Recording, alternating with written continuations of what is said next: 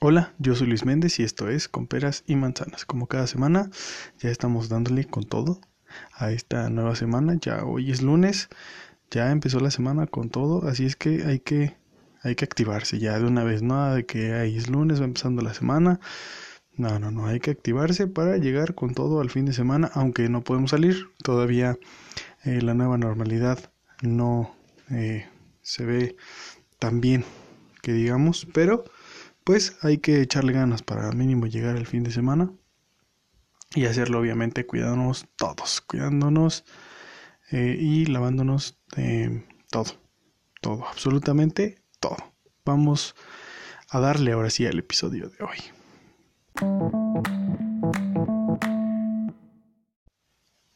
Y es que hace ocho días no hubo episodio por diferentes cuestiones. Eh, pues ahí hubo algunas cuestiones que no nos permitieron sacar el episodio de la semana pasada.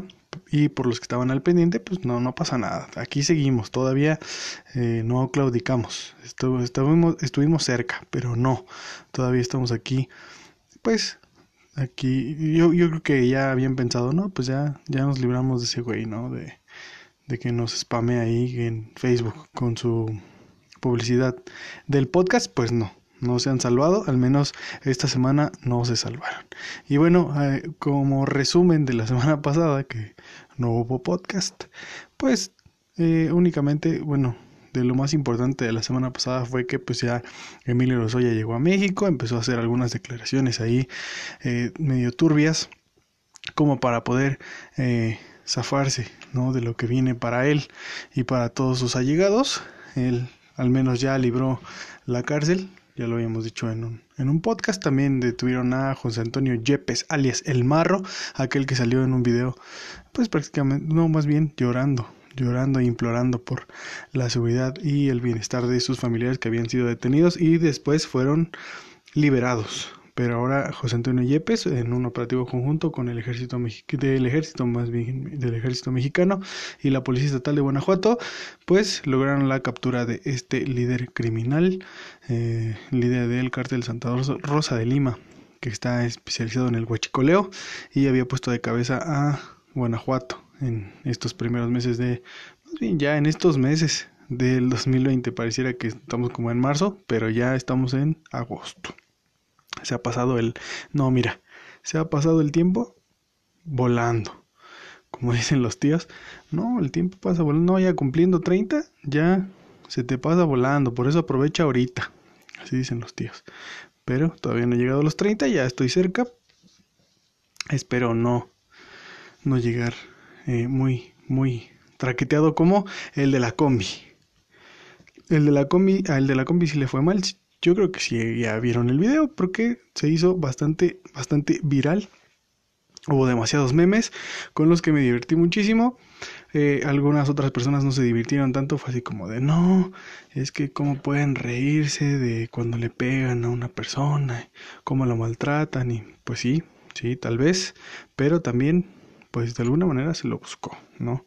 Eh, creo que pues nadie, nadie, para nadie es fácil la vida, pero pues buscas hacer las cosas de la mejor manera. Este delincuente salió de su casa pensando que robando iba a solucionar sus problemas y pues no, esta vez no fue así.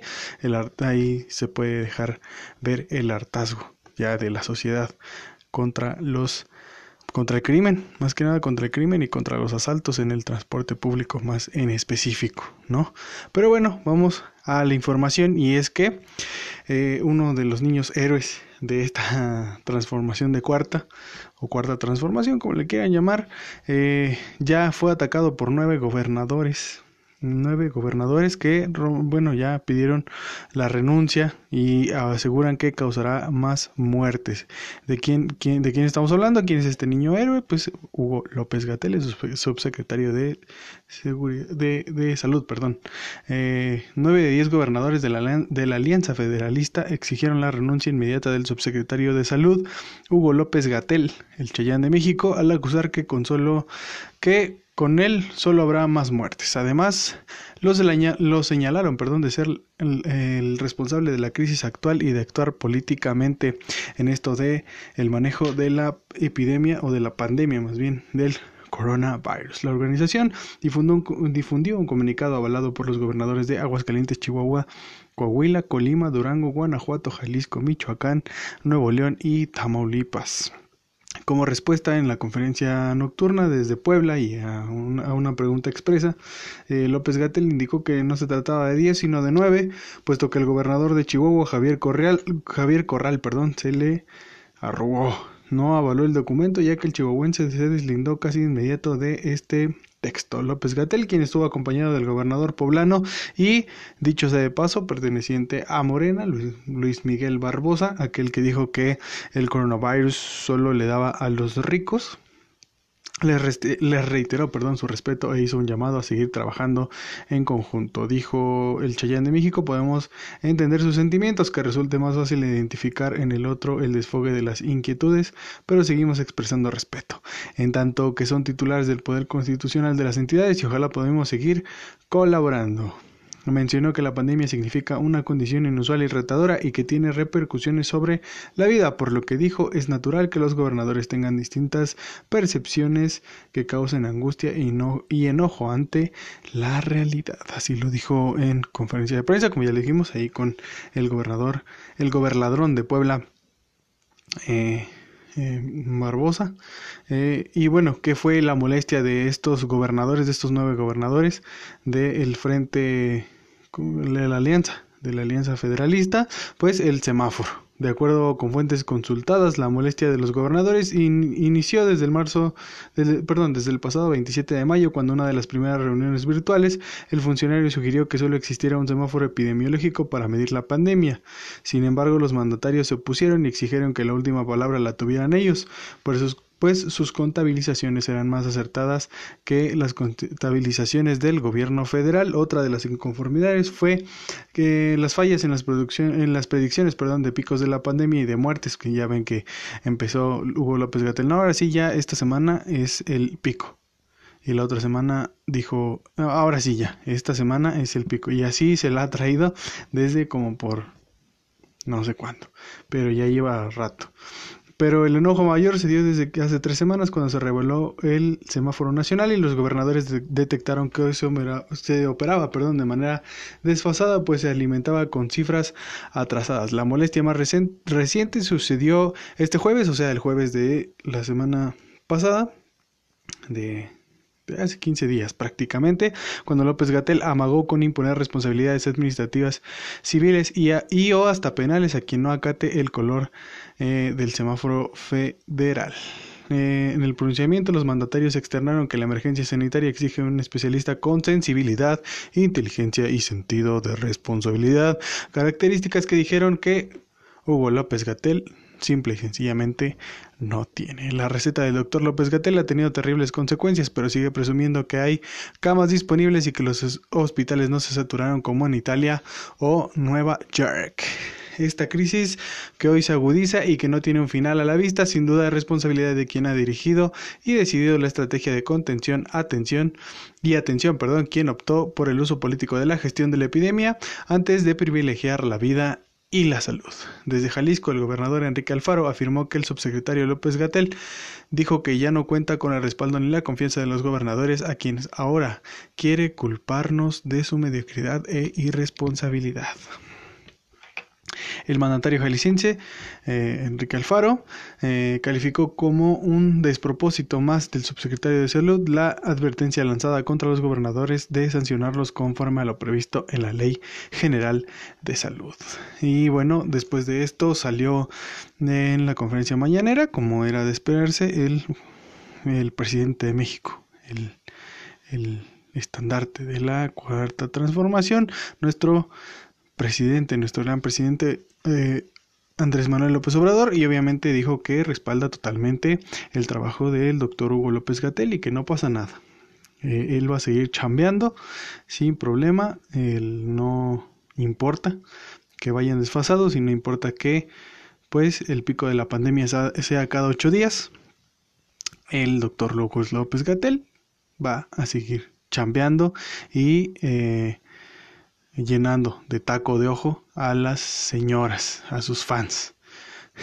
Pero bueno, eh, y hablando de otro niño héroe, ¿y por qué niño héroe? Porque obviamente pues la cuarta transformación lo ve como un salvavidas, porque lo ve así como de, sí, nosotros, o sea, sí tenemos fallas, pero vean las administraciones pasadas también la, han, han fallado de manera más grande que nosotros. Es como para, para esconder lo que, lo que, lo que hacen. Es como te están regañando tus papás y te dicen, no, es que eres huevón, no haces nada. Y, tú ves ahí sentado en una silla a tu hermano del otro lado de, de la mesa. Imagínense ese escenario. Te, te, están regañando tus papás, ¿no? Y tú ves a tu hermano sentado del otro lado de la mesa, así, sin hacer nada, solo escuchando. Y dices, bueno, pero él, él tampoco hace nada. Así, así lo están haciendo los de la transformación de cuarta. Y es que un juez, eh, bueno, vamos a hablar acerca de él, porque un juez frena orden de captura contra ex abogados de Emilio Lozoya.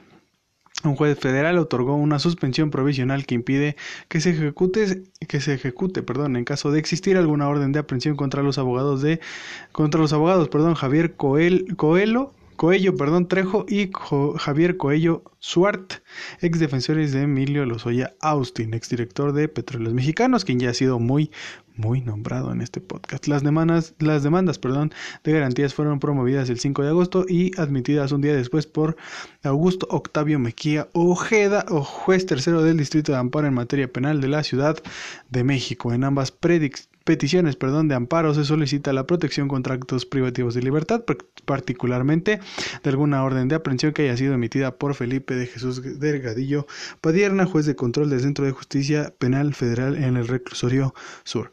El juez Octavio Mejía concedió la suspensión provisional a los abogados, la cual protege para no ser los protege perdón, para no ser detenidos únicamente eh, de mandamientos judiciales que no ameriten prisión preventiva oficiosa. En los registros judiciales no se menciona de qué caso podría haber surgido las supuestas órdenes de captura solicitadas por la Fiscalía General de la República. En octubre, como antecedente, en octubre del 2019, el juez Felipe de Jesús Delgadillo Padierna libró una orden de aprehensión contra el hijo de Coello Trejo, derivado de la pesquisa que realizó la Fiscalía General de la República contra servidores públicos que, que presuntamente hasta ahora, se hasta ahora presuntamente se confabularon con el empresario Juan Pablo González, a quien se acusa de orquestar un plan para dañar a su ex esposa y a toda la familia de la misma. Sin embargo, en enero del, del presente año, Alejandro Villar Ceballos, juez control del Centro de Justicia Penal Federal con sede en el Reclusorio Sur, determinó que no había elementos para vincular a proceso a Coelho, Coello Suart. A partir de ahí se solicitó que el director general del Interpol México cancelara la orden de captura y la ficha roja girada contra estos personajazos. Así es que, pues ya, se la, ya la libraron, ¿no? De poder caer en la cárcel, no de la justicia, todavía no, pero sí de caer en la cárcel. Y otra de las en otro orden de ideas, otra de las eh, noticias que estuvo circulando mucho en redes sociales, que también hubo bastantes memes alrededor de esto, y es que esto sí está, pues, de otro mundo. Ya esto ya es de primer mundo. Oaxaca es primer mundo. Oaxaca prohíbe la venta de comida chatarra y, y refrescos a menores.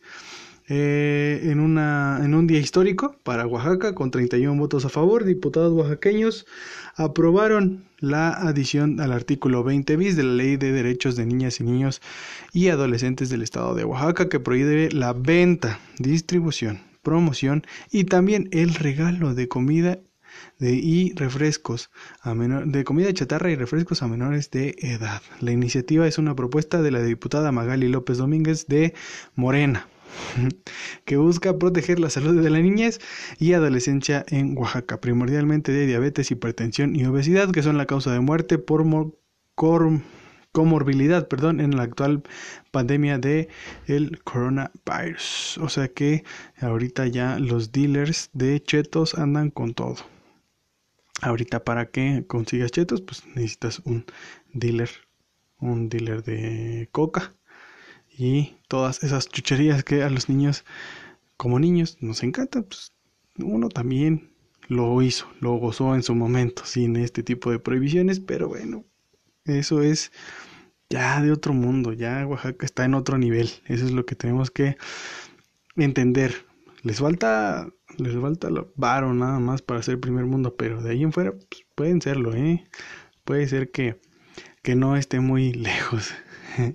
Durante su defensa previa a la votación, eh, en la, la, votación, perdón, la legisladora morenista dijo, ahora la responsabilidad en el consumo de bebidas y comidas azucaradas recae en padres y madres de familia, porque obviamente pues ellos van a ser los que compren y decidan si su hijo come o no come ese tipo de cosas. El artículo 20 bis también contempla la prohibición en toda entidad de máquinas expendedoras que ofrecen productos con alto contenido calórico y también bebidas gaseosas. Ya nada que su coca, que su Sprite, que su Mirinda, que su pato al orange, su gancito con, con Mirinda, ya no. Tampoco se permitirá que en los festivales y celebraciones se entreguen dulces a los menores. Olvídense de los aguinaldos en las fiestas infantiles, de los aguinaldos en las posadas, que ya, ya están más cerca que nada. Ah, pedir calaverita ya tampoco, tampoco se va a pedir calaverita, o sea, es, es, algo muy, muy particular, muy peculiar de México, ya, o bueno, sí se va a poder pedir calaverita, pero te van a dar tejocote, que seamos sinceros, el tejocote es la peor fruta que existe, a mi parecer, ¿no? Y yo creo que al parecer de cualquiera, o sea, nadie se levanta así como de, ah, no mames, ¿cómo se me antoja un tejocote, güey? Pues no, la verdad es que yo no conozco a nadie que haga o que diga ese tipo de cosas. No sé, ustedes, ahí se los dejo a su criterio, señora bonita en casa, usted sabrá si le gustan o no los tejocotes, pero bueno, ya en lugar de, de bueno, van a pedir calabrite, pues que les pueden dar pues, tejocotes, este, mandarinas, naranjas, pues algo saludable, algo que digas, no, ya con esto se van a poner bien mamados.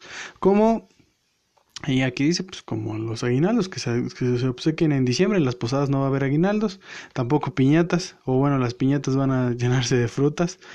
Qué aburrido. Ahí cuando, sí, o sea, si, si a ti te tocó que, que la piñata estuviera llena de fruta, eh, ya es cuando le pegas, se rompe y, cae una naranja ya toda mayugada, ya toda abierta. Y solo te cae el, el, el jugo ya toda aplastada, eh, o te cae, en, el mejor de los casos te cae la, la, naranja o la mandarina. En el peor de los casos te cae la caña y, ahí sí anda descalabrando un chamaco. Pero bueno, los legisladores del PRI fueron los únicos que se opusieron a esta iniciativa. Siempre el PRI, siempre el PRI cagándola. Al alegar que se afectaría a los empresarios del ramo. Con esta iniciativa, el estado de Oaxaca se coloca como la primera entidad en promulgar la ley que prohíbe vender, prohíbe, perdón, vender, regalar, distribuir o promocionar productos no saludables a menores de edad. Oaxaca, según datos de los servicios de salud, en 2017 ocupa el primer lugar en obesidad infantil, parámetro que junto eh, que continuó perdón, para el 2018 y para el 2019. Esta misma dependencia reportó que la desnutrición infantil es la novena causa de muerte en esta entidad. Ya lo dije. Oaxaca ya no vende, ni promociona, ni regalan dulces. Ahí se los dejo. Pues está está, no sé, está raro esto. No, no me imagino una niñez sin dulces. Digo, también no es un punto malo porque pues, eh, tomando en cuenta las, las estadísticas de esa entidad en específico, pues obviamente había que hacer algo. Pero pues también hay que hacer algo en todos los aspectos en México, porque pues ahí andamos en, en los primeros lugares de obesidad y en los primeros también de obesidad infantil. Entonces, Sí, sí, sí es importante, es importante tratar de, tomar ese tipo de iniciativas, pero no sé, no sé si esta sea la solución a este, esta problemática. Pero bueno, vamos a otro orden de ideas. Vámonos de Oaxaca hasta Nuevo León, eh, ese, ese pedazo de tierra, Nuevo León, del que pues, pues viven los de Nuevo León, ¿no? Pues, ¿qué, más? ¿Qué más se puede hacer en Nuevo León? No sé, la verdad, nunca he ido, nunca he tenido el disgusto de ir, pero pues no, no creo que se pueda hacer mucho. La Suprema Corte de Justicia de la Nación determinó que es inconstitucional el proceso mediante el cual el, el, Congreso de Nuevo León buscaba sancionar al gobernador Jaime Rodríguez Calderón, alias el Bronco, que usted, sí, señora bonita, usted se acuerda de el Bronco, es el que le quería, eh, más bien, el que quería contender, o más bien eh, contendió para la presidencia de México cuando bueno, en las pasadas elecciones y que le quería cortar las manos a los a los rateros, o sea que el de la combi si lo hubieran agarrado y estuviera gobernado el Bronco ya no tendría manos en este momento. Aparte de la madrina que le dieron, ya no tendría manos eso sí sería una verdadera tragedia. Pero bueno, lo querían eh, sancionar por el desvío de recursos para, para recolectar firmas durante el proceso electoral de 2018, como bien le decía, ahí contendiendo para la presidencia, haciendo su luchita a fin de alcanzar su registro como candidato presidencial independiente. Recordemos que eh, también fue independiente, como buscó la eh, presidencia de la República, también como independiente ganó ganó la gobernatura en aquel estado. Con tres votos a favor y dos en contra, la primera sala del máximo tribunal del país aprobó el proyecto de sentencia elaborado por el ministro Juan Luis González Alcántara respecto a esta controversia constitucional impuesta por el Bronco. Se declara la invalidez del acuerdo impugnado por el por el que el Congreso del Estado de Nuevo León expidió las reglas procesales que se aplicarían en el proceso para sancionar al titular del Poder Ejecutivo de la entidad publicado el 25 de septiembre del 2019 en el periódico oficial de la entidad, así como la invalidez por extensión de acuerdo de erradicación e inicio de procedimiento derivado de las reglas procesales referidas, o sea, sé que ya cancelaron pues la sanción a este gobernador, como ya se lo dije. De acuerdo con el proyecto, el Congreso de Nuevo León violó la ley, pues creó un procedimiento especial para sancionar al mandatario estatal, así como al secretario de gobierno, Manuel González, ya que dicho procedimiento no se apegó al sistema de responsabilidad contemplado a nivel constitucional. O sea, sé que eh, el Congreso de Nuevo León actuó de mala fe en contra de estos dos personajazos. Eh, el secretario de gobernación de, de aquella entidad, el secretario de gobierno y el Bronco. Sin entrar en discusión, los ministros que se mostraron a favor del proyecto fueron Alfredo Gutiérrez, Jorge Mario Pardo y el ponente Juan Luis González, mientras que las ministras Margarita Ríos Farjat y Normalicia, Norma Lucía perdón, Piña Pérez Piña Hernández se mostraron en contra. El procedimiento de responsabilidades contra el Bronco indica que el proyecto debió haber comenzado en la acusación de la Cámara de Diputados y posteriormente por la resolución declarativa en el Senado a fin de poder llevar el a juicio político donde se podría destituir e inhabilitar para ocupar cualquier cargo público. Pues ya no se les hizo. No se les hizo y parece que va a terminar su mandato sin ningún problema este gobernador. Que, dicho sea de paso, allá no cortan las manos. Si usted roba, no cortan las manos. Ese era un proyecto para nuestra bella nación, que es. Y hablando de eh, pues la obesidad y todo eso, obviamente no estamos hablando, es como parkour. Ya dimos otro giro a todas estas noticias y esta es la última noticia, pero creo que no menos importante y es que México es el tercer lugar en muertes por coronavirus a nivel mundial. Eh, ya somos el tercer lugar, somos el primer lugar en muchas, o, o, de los primeros, más bien de los primeros lugares en muchas cosas como obesidad, obesidad infantil, diabetes, hipertensión. Ahí andamos en los primeros lugares en el top 10, ¿no? Rompiéndola. Y la selección pues no puede pasar del quinto partido. Eso es muy lamentable. Porque somos el primer lugar en todo ese tipo de cosas, pero no podemos pasar del quinto partido en, el mundial. En ningún mundial. Y, vaya que, que se ha esperado ese quinto partido. Mundial, cuatro años, cada cuatro años se ha esperado ese quinto partido y nada más no llegamos pero ya somos el tercer lugar en muertes por coronavirus, ¿no? Eh, ya eh, vamos destacando en otro tipo de cosas, no en las que quisiéramos, pero ahí vamos. México le tomó, a México, perdón, le tomó 135 días posicionarse en la tercera nación con más muertes por COVID-19 en el mundo, tras registrarse este viernes, el viernes pasado, 46.688 difunciones, que al día, eh, eh, el día de hoy eh, ya debemos de llevar al menos 52.500 más o menos, dejando atrás al Reino Unido con 46.200 4 para ubicarse solo detrás de Estados Unidos que registra, escuche nada más, 153.311 muertes y Brasil con 92.475. A diferencia de países europeos como España, Italia y Reino Unido que presentaron rápidamente un pico máximo de decesos, en México el desarrollo de las infecciones tuvo un inicio de propagación lento durante los primeros dos meses de la fase 1 y 2 de la pandemia, cuando se, se perdieron 970 vidas que ahí hay como un tema muy interesante porque estaba escuchando a mitad de semana algún un experto, no, no recuerdo el nombre en este momento, pero decía ser experto en el tema de salud y decía que pues nos mm, empezamos la cuarentena bastante eh, adelantados. Debimos empezar la cuarentena al menos un mes después para que estar guardados justo en este momento que es en el momento que hay más contagios que podría decirse que ahora sí estamos cerca del pico de contagios. Pero bueno, eso es como otras opiniones, ¿no? Ya sabemos que aquí nos regimos por lo que dice Hugo López Gatel y nuestro presidente, que no usa cubrebocas. Dicho sea de paso, que ya dijo que va a, va a usar cubrebocas hasta que se acabe la corrupción en México. Entonces, pues yo creo que va para largo esto. Desde el inicio de la fase 3, el 23 de abril pasado, las defunciones han tenido un crecimiento sostenido semana con semana que se ha elevado a niveles críticos en junio y julio, lapso en el que se han reportado al menos 36.221 muertes. Al comparar el ritmo de pérdidas humanas con Reino Unido, se observa que, registró sus primeras 30.000 defunciones en un periodo de 62 días entre el 7 de marzo y el 7 de mayo, mientras que para México alcanzar esa cifra tomó 109 días, del 18 de marzo al 5 de julio.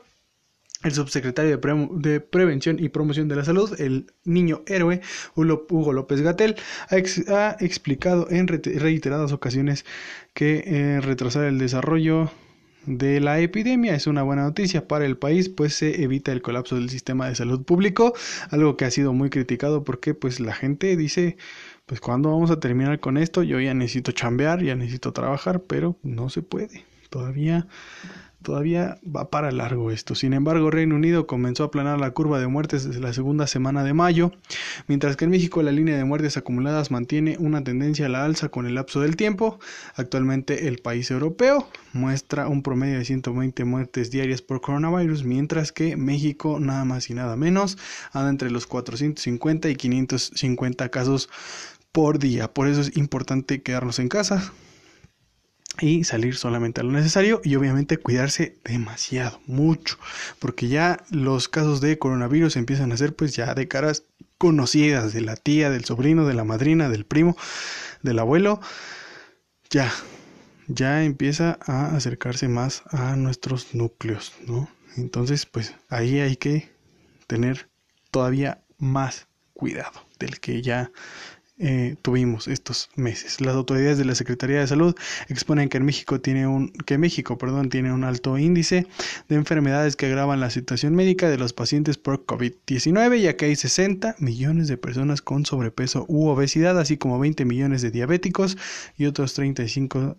millones con problemas de hipertensión. Esto aumenta las probabilidades de morir para las personas menores de 60 años. De hecho, el 40% de las muertes se concentra en la población que no pasa de los 59 años, lo cual representa una mayor tasa de letalidad en el mundo para este sector. Hasta el momento, la mayoría de las defunciones se concentran en Ciudad de México y el Estado de México.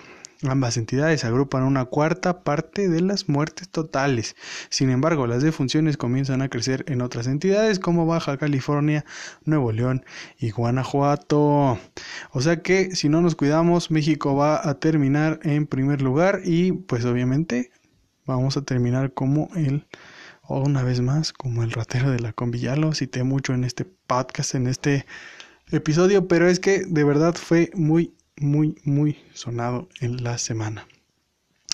Para quien no ha visto el video, anímese, véalo, disfrútelo, ¿por qué no? Hagas unas palomitas y siéntese a ver los memes también, porque eh, también es algo muy característico, característico de los mexicanos, el humor en la adversidad, que, que es altamente característico. Pero bueno, esa fue la información de esta semana, ya se va totalmente, a partir de ahora ya mañana se puede levantar totalmente informado, totalmente seguro de lo que va a decir, de lo que va a platicar en el trabajo, en, la escuela no, ¿verdad? Pero pues, en la junta, ahí eh, eh, echándose el café, puede platicar ahí con la comadre también con sana distancia, dicho sea de paso, o videollamada.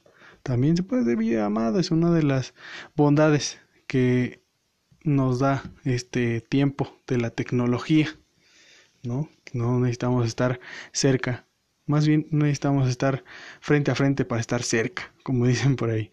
Pero bueno, ahí les dejo mis redes sociales, arroba y Luis Méndez en Twitter, arroba Luis MDZ en Instagram, Luis Méndez Martínez en Facebook. Cuídense mucho, quédense en casa, lávense todo lo que se tenga que lavar, que no quede nada sucio. Les mando un beso en el Nies, como siempre. Cuídense mucho. Bye.